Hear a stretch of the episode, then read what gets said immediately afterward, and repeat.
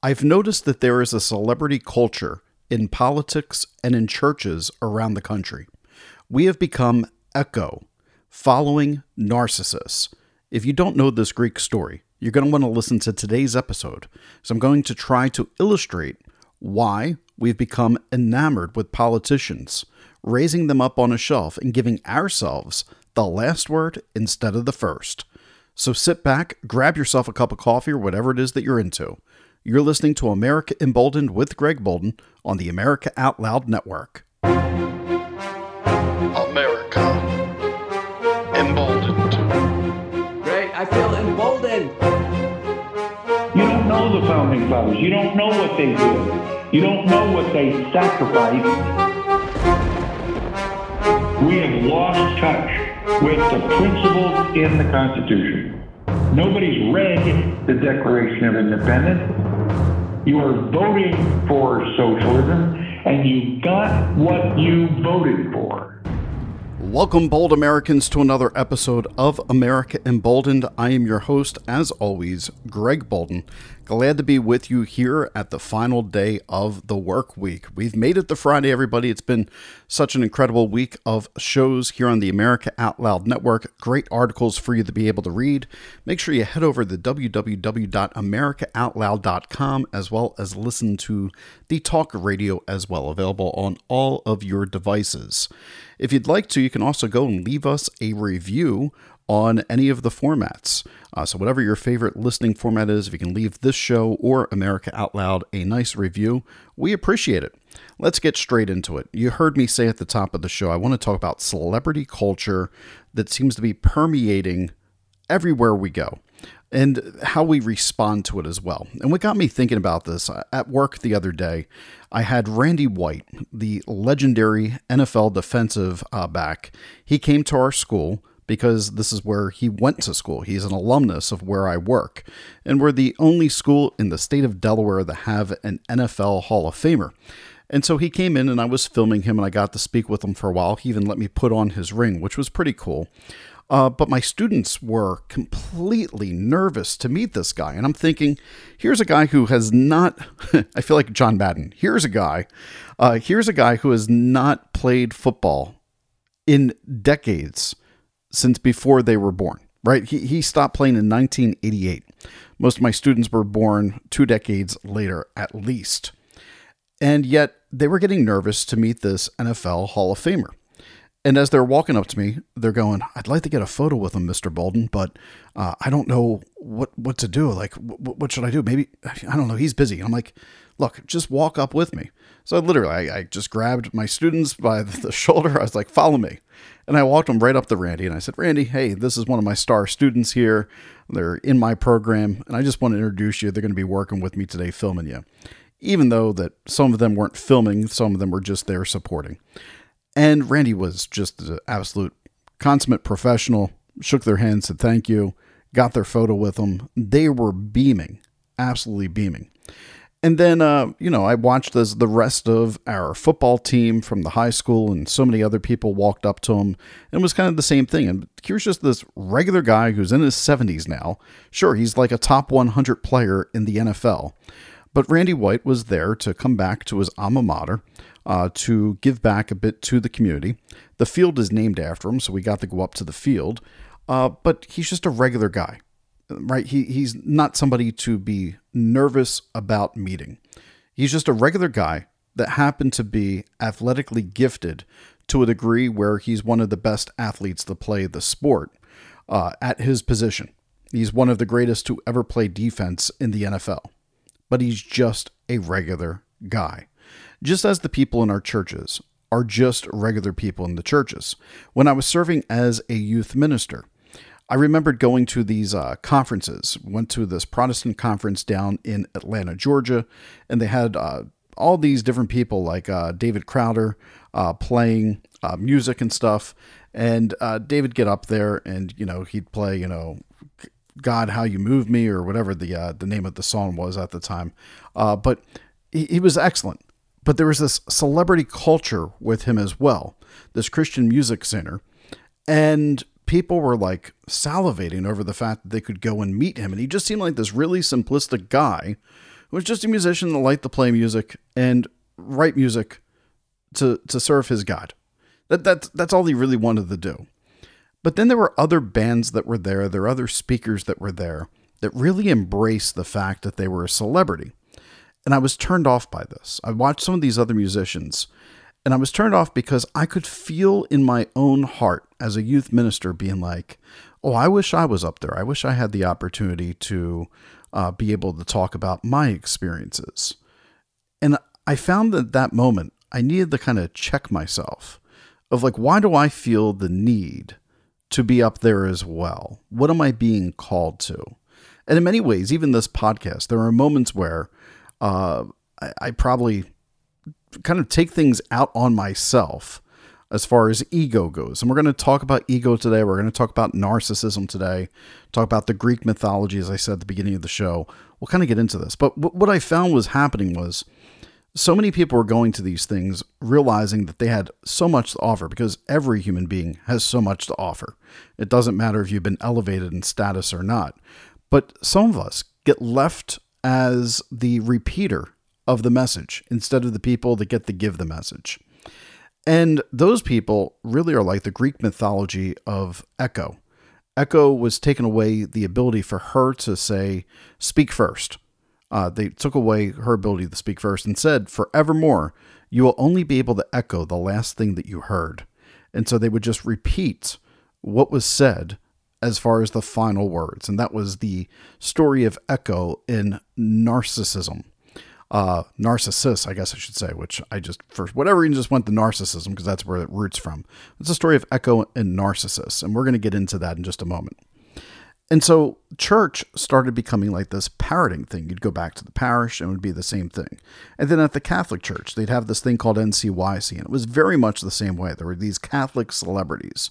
Now, some of these Catholic celebrities were extremely down to earth. They they, they lived a very uh, humble uh, life. You know, practiced that that whole part of humility and I found them to be very respectable. And then there were the other people that were in the celebrity culture side of things, signing autographs and stuff uh, for the kids that went out there. And I found that just to be really odd, especially when you're working for the church. Like, you're signing autographs and like, which team are you on? Well, I'm Team Jesus. Let me sign some autographs for you. I don't know. Maybe I'm I'm feeling a little bit weird about religion and the celebrity culture and the fact that everybody all of a sudden wants to dress a certain way at their church because they saw these influencers in the church dressing in a certain way.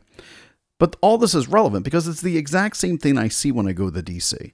It's the exact same thing I see when I, I work as a journalist backstage and I'm seeing people walk up to all of the different politicians and uh, googly eyed, right? Just like, oh my God, I'm standing in front of this person that's on the news every single night or that's making laws for our country. Guess what? That person is no different from you as far as how much their voice matters. In fact, they're not supposed to be narcissists, they're supposed to be echo. They're supposed to be the person that is echoing the things that you want, the last things that you said in Washington, D.C. for you but we've elevated them and taken away uh, our ability to speak first, and we've elevated them in our place and almost created this powerless type of feeling towards it. And it goes back to celebrity culture. So I, I get really uh, weird around when people talk about different politicians in these demigod type of ways, these false idol type of ways, and I see it. Uh, even working backstage when people are walking up to me and telling me like, "Oh yeah, I follow you. I, I, I retweet some of your stuff. Um, yeah, I'm familiar with your work."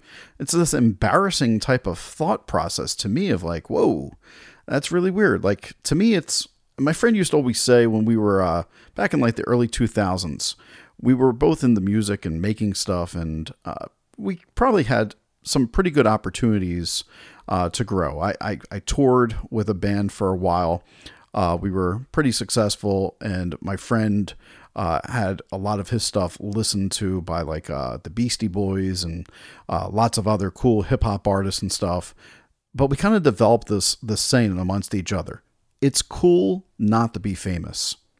It's cool not to be famous." And, and I, I'm so glad that I grounded myself into that because I feel that way now in my 40s more than ever before. I feel that it's so cool not to be famous. And it's so cool not to get caught up in what the Kardashians are doing, the West are doing, or the royal family, or our American royal families, what they're doing, the royal politicians, the Nancy Pelosi's, the Mitch McConnells, which, by the way, uh, thoughts and prayers to Mitch McConnell. He took a fall. He's got a concussion. I don't know what his status is right now, but uh, I don't have a problem with with any of these people as far as loving my heart and stuff. Um, it's absolutely horrible. Uh, what happened to him. So I, I, hope he has a continued recovery. And Fetterman. Uh, Fetterman, we've seen pictures now, and people are reporting that he is doing well at Walter Reed. Uh, hopefully, he gets released soon. His depression is getting better. So just, you know, it's good to stay, stay grounded in that type of stuff. But I, I believe that we've nurtured this way of helping politicians feel self important. And maybe all of us, the celebrity culture, right? Because our ego uh, can really kind of get in the way of our psyche. Uh, I've talked about confirmation bias and how our ego wants to confirm our own beliefs. But how about our defensiveness, right? The ego can be highly defensive with anything that threatens us. It's why, uh, if you've ever worked in uh, a spot where people give you reviews, the negative reviews really harm you anytime that we hear something about our flaws, it's difficult for us to accept or hear something about our weaknesses. And if we don't check our defensiveness, we don't learn, we don't grow, right? So if if we're looking at our politicians and saying that our politicians have a large ego, then we already know that likely they are prevented from learning and growing because they're defensive. The other thing when we stroke people's ego is we tend to compare ourselves we start comparing to get our validation from external sources. And so we can get envious, you know, green with envy about things, or we can feel inferior. And that takes off, us off our path. It takes us off the purpose of what we are focused on. And so ego can really fool us into achieving our higher purpose. And so for politicians, maybe that looks like getting paid off, right? Bought out by a special interest group. We can rely on attachments. The ego wants to attach itself to that which it feels successful with the possessions that it has, with the relationships. Our ego uh, can sense anytime that we're anxious about something. And if we're going to lose something and we get anxious or stressed, our ego works really hard to attach itself. And so politicians can destroy one another because they're attached to that power. We're going to get the power later after the Greek mythology. And then the last part is when you have a strong ego and it's not in check, you don't practice humility, um, we oftentimes can just sabotage other people or even sabotage ourselves. And we see that in politicians all the time and celebrities this self sabotage that we don't reach our full potential because we get stuck in this unhealthy pattern, such as like procrastination, or we just are self critical constantly. I will tell you, my part of my ego that I need to work on the most is my self sabotage. It's what keeps me from having uh, really the true healthy pattern in my life. I'm extremely critical of myself and I acknowledge it. I, I understand it 100%. And so our ego fools us. We can overestimate what we're capable of. We can not want to change for other people. We start self sabotaging or hurting other people. We cling to what we've done in the past instead of growing and trying to do bigger things into the future. So we'll hang on to our accomplishments. Um, and so we all need to work on ego in order to make sure that we see things for how they are. Now, that also means we should recognize ego in other people. Ego in our presidents, ego in Joe Biden, ego in Donald Trump, Obama, George W. Bush, Bill Clinton. All of them have egos. All of them, as a result, have had weaknesses in there. And the Greeks told us a story that we can learn from very well. It's the story of Echo and Narcissus. And so the story is going to be told here. I guess I'll tell it in the second half uh, as soon as we come back from the break. As I'm looking at the time and I'm realizing I should take a break here, and then we'll go with the story of Echo and Narcissus and uh, maybe a little education session from our Greek mythology. I like Greek mythology, in case you didn't know that already. All right, everybody, we're going to take a break right here, but make sure you're going and visiting all of our great sponsors on the show. We got the Genesis HOCl fogger, which now has this atomizer. You plug it in, set it, forget it, save your house from bacteria, viruses, mold, or your place of business, your classroom, wherever you want to put that awesome little device. You don't have to carry that big fogger that they have that's really good for churches and places if you want to use it for that. You can go to genesisfogger.com backslash out loud and get your discount on one right now for yourself just for listening to this show and the America Out Loud Network. Be right back, everyone. You're listening to America Emboldened with Greg Boulden on the America Out Loud Network. We know you love the versatility and portability of the Genesis Fogger, but sometimes you just want to set it and forget it. Well, we heard you. Introducing the UX4 HOCl Atomizer. This stationary unit quietly protects you and is perfect for smaller spaces. With over a quarter million units sold in Japan, it's now available in the United States. Visit genesisfogger.com forward slash out loud to see the UX4 in action and receive a 15% discount on either fogger with promo code OUTLOUD. With Genesis, you're ready for anything. These days, every time you turn on the news, it seems like there's a new threat to your health. Maintaining a strong immune system has never been more critical. Advanced nutrition company, Healthy Cell, created Immune Super Boost to help you strengthen your immunity. Unlike other supplements that don't work, Immune Super Boost is not a pill. It's a gel you swallow with ultra absorption of science backed nutrients proven to support immunity, like vitamin C, D3, zinc, elderberry, and echinacea. These physician formulated gels come in a small gel pack. Tear off the top and shoot it down, or mix it in water. Boost your immunity. Go to healthycell.com and use limited time code OUTLOUD for 25% off your first order. Risk free. Love it or your money back. Guaranteed. Healthycell.com code OUTLOUD. Healthycell.com code OUTLOUD.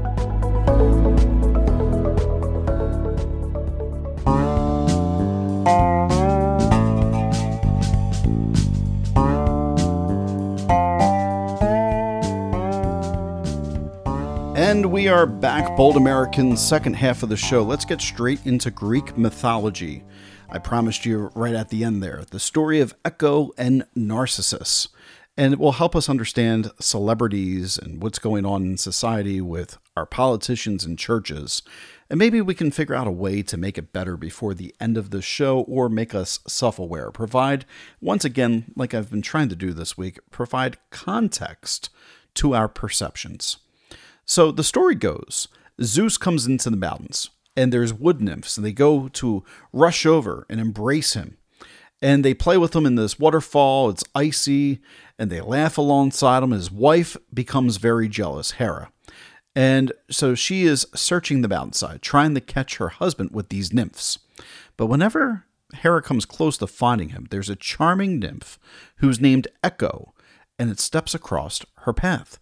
Now, Echo chats with Hera and is very uh, passionate, very happy go lucky, and she's doing whatever she can to stall Hera from finding Zeus and the other nymphs. She's trying to help Zeus escape. Well, eventually, Hera discovers that Echo has been tricking her and causing these conversations. So she gets into a huge rage and she says to Echo that you've made a fool of me. Henceforth, your voice from now on will be brief, my dear. You will always have the last word, but never the first. And from that day on, Echo was only able to say the final words of what other people were saying. Now we fast forward. One day, Echo sees this golden haired youth that she falls in love with as he's hunting deer out in the woods, and that boy's name was Narcissus. Now, Narcissus had loved his sister, and he looked a lot like his sister. So Narcissus would often go down to the water and stare into the pond because Narcissus could see enough of his sister in his face that he just was found to be, you know, calming and loving to be like, wow, there's my beautiful sister as I looked into as he looked into his own face. Now, anyone who looked at Narcissus, including Echo, would fall in love with him immediately. Uh, because he was just a extremely handsome dude. Now, he would have nothing to do for anyone because he was also extremely conceited and full of himself. He knew that he was absolutely the most handsome man on the face of the planet because he knew how beautiful his sister was as well. And so Echo sees Narcissus and decides, I'm in love with that man. And so she starts following through the woods, falling more and more in love with each step. She gets closer and closer. And finally, Narcissus turns around and says, Who's here? And from behind the tree, of course, Echo repeats his last word, Here. So Narcissus looks around and says, Who are you? Come to me. And Narcissus looks through the woods, can't find the nymph, and then shouts, Stop hiding, let us meet. So Echo says, Let us meet. And she steps from behind the tree and goes over to embrace Narcissus. But when she runs over to go give him a hug, he pushes her away and shouts at her, says, Leave me alone. I'd rather die than let you love me. And all Echo can say is, Love me. And as Narcissus runs from her, she starts yelling, Love me, love me, love me. Because that's all Echo can speak. Echo lost the ability to say the first words, to speak for herself. All Echo can do is repeat the final words now from the people in power. So Echo becomes really sorrowful. She starts wandering the mountains. Eventually, she finds a lonely cave to live in. Meanwhile, Narcissus continues just to live on his own, tending only to himself, doing what's best for himself, not a care in the world for other people, um, and finds himself at this pond. And so once again, he looks over into the water and stares into it and sees someone staring back at him. And the person that he sees is Apollo, cheeks smooth as ivory. He leans down to try to kiss Apollo, but all he kisses is water. And so then he tries to give a hug, and he realizes what could be more cruel than this? I go to kiss somebody, but they only kiss the water. I tried to serve myself, but serving myself is empty. And so he continues there, gets more and more sad. Eventually, he decides, I need to leave. Goodbye, my love. And he hears Echo crying deep in the woods, Goodbye, my love. Narcissus is so upset by this. Narcissus takes his last breath.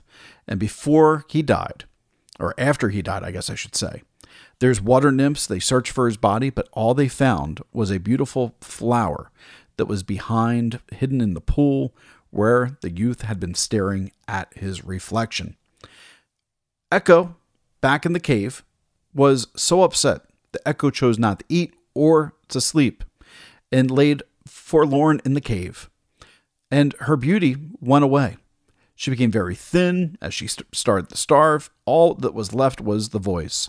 And so the lonely echo was only heard repeating the last words that anyone else said. What does this story have to do with celebrity? More specifically, what does this story have to do with politics? There is somebody out there right now that has told you that you do not get to have the first word in politics. You only get to have the last word. Now, some of you have taken it so much that you hop on the Twitter, you go onto your favorite news media, and you repeat the exact thing that you heard. But maybe you don't articulate it extremely well because we are almost damned to only be able to speak the final things that we heard, those most important words that we heard at the very end, that we miss out on all the rest of the context that was given to us in the first place. And so we continue to repeat these words, much like Echo repeats these words. And then there's Narcissus our politicians. Our politicians, their ego has gotten so big that they continue the search for self serving for themselves, enriching themselves with more and more money, finding special interest groups in order to cater to that they forgot that the first time they went to Washington, D.C. was to go to serve you, the people, to be a public servant. Instead, they are serving pocketbooks. They are serving ways to make sure that they get more and more enriched. How do we know this? Because we can look at the dollar sheets and see that the majority of our politicians go to DC and become rich people, much like narcissists wandered through the woods only in love with themselves. And as Narcissus began to continue to speak, that's right, because everybody was just so enamored with the politicians, just like Narcissus, Echo was enamored. What do we do? We repeat exactly what they are saying, even if it's out of context because we're not there. We're hearing it from our own cave, where we too have gone and recessed. We're sitting in front of our televisions, in front of our screens. We're not active in the local communities, making sure that we're making a difference. We've become Echo, ready to starve ourselves, ready to say, we no longer matter. But it's a lie. We can learn from this Greek story to not be like Echo, to always make sure that we never feel that we have the last word, that we need to make sure that we speak up and speak our voices and speak it from our own standpoints, not from somebody else that's trying to tell us, you know, this is the way things are. And we can also learn that it's okay to be a public servant, but we need to keep the ego in check to maintain that we do not fall ourselves into narcissism. We do not fall into self love and we do not fall into vanity. Because if we do, that becomes a very dangerous place where we're going to once again repeat the cycle. So, how do we solve this? Well, there's another uh, story that we have here. We have a story of Arachne right? And you probably heard of arachnophobia. Well, that's because there's a spider in the story. Now, there's a young woman, woman named Arachne that challenges the goddess Athena to a weaving competition.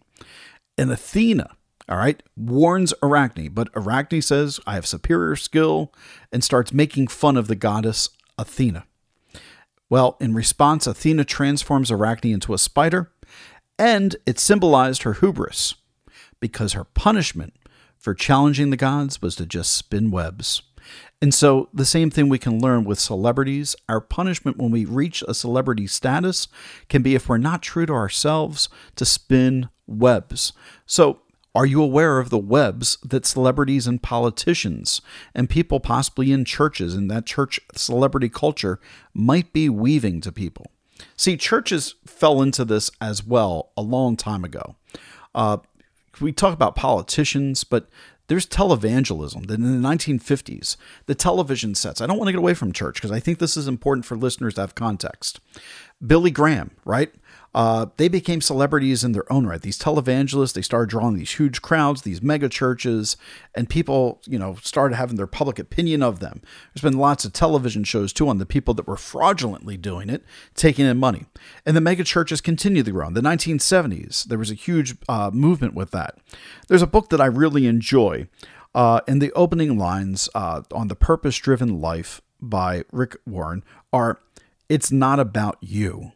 Well, the megachurch movement, it was about you. It was about these charismatic pastors who had a huge, large following. It took somebody like Rick Warren to tell them it's not about you, get out of the way. It's about Jesus Christ. That's who you're serving in this Christian church. And now we have the impact of social media, right? We got people that now are becoming influencers in church, influencers as politicians because they're on social media. The two uh, most egregious social media people, I believe, are AOC and Marjorie Taylor Greene. They have found a way to really use social media to stroke their own egos and to put false outrage into both their political parties. Religious leaders do this much the same way. Uh, they find their cause and try to cast a net to a wider audience in doing so. They have this influence on popular culture, much like the politicians do. And so they embrace that popular culture. They dress a certain way. Uh, they get their image, right? They put their makeup on and they all look absolutely put together and ready to go. When I'm down in Washington, D.C., it's the same exact thing, right? It's the, uh, I don't want to, I'm just going to name a name because I'm probably never going to interview this guy. Dennis Kucinich. All right. Dennis Kucinich really, to me, uh, embodied this celebrity culture when I recently met him. This guy was dressed like a 25 year old, right? With these designer jeans, designer shoes. He's got his like uh, wife, I guess, at this point, who's like half his age, which, by the way, she was super nice. Like, this is not me in any way um, making any derogatory comments about his wife, but I do have to ask when you're half Dennis Kucinich's age, you're my age, and you're married to Dennis, and you see the way that he dresses and everything else, he's trying to remain relevant as a pop culture figure based upon his political ego and political rise. I have to wonder if he wasn't a politician, would she be on his arm?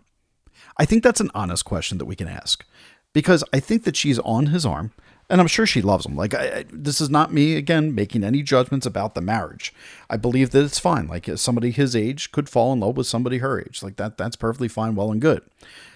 My point to this all is I believe that the ego, celebrity culture, the obsession that we have in the United States likely plays a role into that because with positions of power, people hold influence. It gives them self importance. They get the public attention, the public eye from the media, from the public, and then they feel really important. Which leads me to people like uh, Tulsi Gabbard.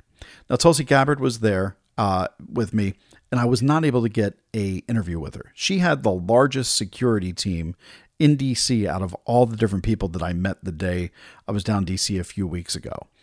Um, I don't know if that's because she feels overly important Maybe she doesn't have much of an ego, but it came off to me as if she had a huge sense of ego. It didn't have much time for the press. She had time for all the other politicians that might help her because she saw them as on the exact same playing field as her. I could be wrong. Maybe she's super down to earth, uh, but in the purpose of this show, of what I'm trying to illustrate, it's just what I saw. Um, the majority of people that were there that I backstage, they didn't have the inflated ego. They didn't have all that. It was just the lifelong politicians. People like Jimmy Dore, uh, who has a phenomenally popular podcast, uh, his own The Jimmy Dore Show. If anyone doesn't listen to that, you should. He's excellent. I mean, he made time to talk to me and just kind of hang out briefly, despite the fact he was sought after. And it wasn't like hang out like, oh, I got to hang out with Jimmy Dore. No, no, no. It's like I got to talk to Jimmy Dore just a little bit about like what he's doing with his podcast and the work that he's doing. And it was a meaningful conversation, not a conversation of stroking ego of his or, or not. Now, there is one person that I will say that I completely fell as echo and narcissist to, and that was Ron Paul. It was Ron Paul because, quite honestly, I don't know how much longer Ron Paul may be around to be alive. And to be able to shake his hand again, I hadn't been able to do that in about uh, 2012 elections, last time I met him. Uh, to be able to shake his hand and just kind of briefly tell him uh, what he meant for activating me in politics and uh, the local community and caring about what's going on in this country, that was meaningful to me. And maybe that's stroking ego a little bit, but I get the impression from him uh, while you know he knows that he's important to some of the liberty movement and stuff, I, I don't feel like he is somebody who um, is an egomaniac. He seems like somebody who's remained to stay well grounded and just looks at and goes, Look, liberty's popular. I got a lot of friends. And that's really, he's just like everybody's grandfather. And I enjoyed meeting him. And then the last story from the Greeks that I want to wrap up today is a story that we all know. And it was funny because I was talking to my friend the other day, and we were trying to remember uh, if Icarus had feathers on his ankles because I was watching the Wakanda Forever movie, and I was like, yeah, the only thing I didn't like is like, why would he have feathers on his ankles as he was flying? And my friend said, well, that's just like Icarus. I said, no, I think Icarus had feathers on his back, and so we had to look it up, and I I was right. It was uh, another Greek uh, myth that had feathers on the ankles. Anyway, the story about Icarus was about not flying too close to the sun. It goes back to what my friend and I were talking about back in the early 2000s. It's cool not to be famous because when you fly too close to the sun, your wings can melt and lead to your death. Now, maybe it doesn't lead to your physical death. Maybe it leads to your ego death. Uh, maybe you get reborn as somebody who's an egomaniac, a megalomaniac. Uh, I don't want any of that for myself. I don't want that for my listeners. What I do want for my listeners is this I want us all to be more critical of what type of pedestal we put people up on, including myself. I want you to hold me accountable absolutely 100% as well. I don't want to become the product of uh, what I'm talking about today. So if I ever get too big for my bridges, feel free to cut me back on down the size. I would appreciate that. Uh, as well as, I hope that I always have time for conversations with anybody who wants to have a conversation with me. Uh, even if my schedule gets too busy, I hope that I can always at least put a sentence back together of sincere gratitude and thanks uh, to make sure that you all know that this is not a celebrity relationship, that I am simply somebody who's been gifted a voice to put something out there. And if it resonates with you and you would like a point resonated for other people, I will echo your voice. I will make sure people hear what you want to say, not just what Greg Boulden wants to put out there. I hope I honored your time well today. I hope I gave you some things to think about. Uh, I've been pretty turned off about the celebrity culture around news media. I've been pretty turned off about our politicians, our churches. I'm trying to deal with that. If you got things that you've seen and you know how you deal with it, I'd love to hear from you about it. You can reach out to me on Twitter at Real Greg Boulden, B O U L D E N, or you can email me, greg at americaemboldened.com. Uh, you can go there and you can send me a little message too on the website. I hope you guys all have a great rest of your weekend. Enjoy it, be safe, be healthy, and I'll see you next week. You've been listening to America Emboldened with Greg Boulden on the America Out Loud Network. Be bold, America.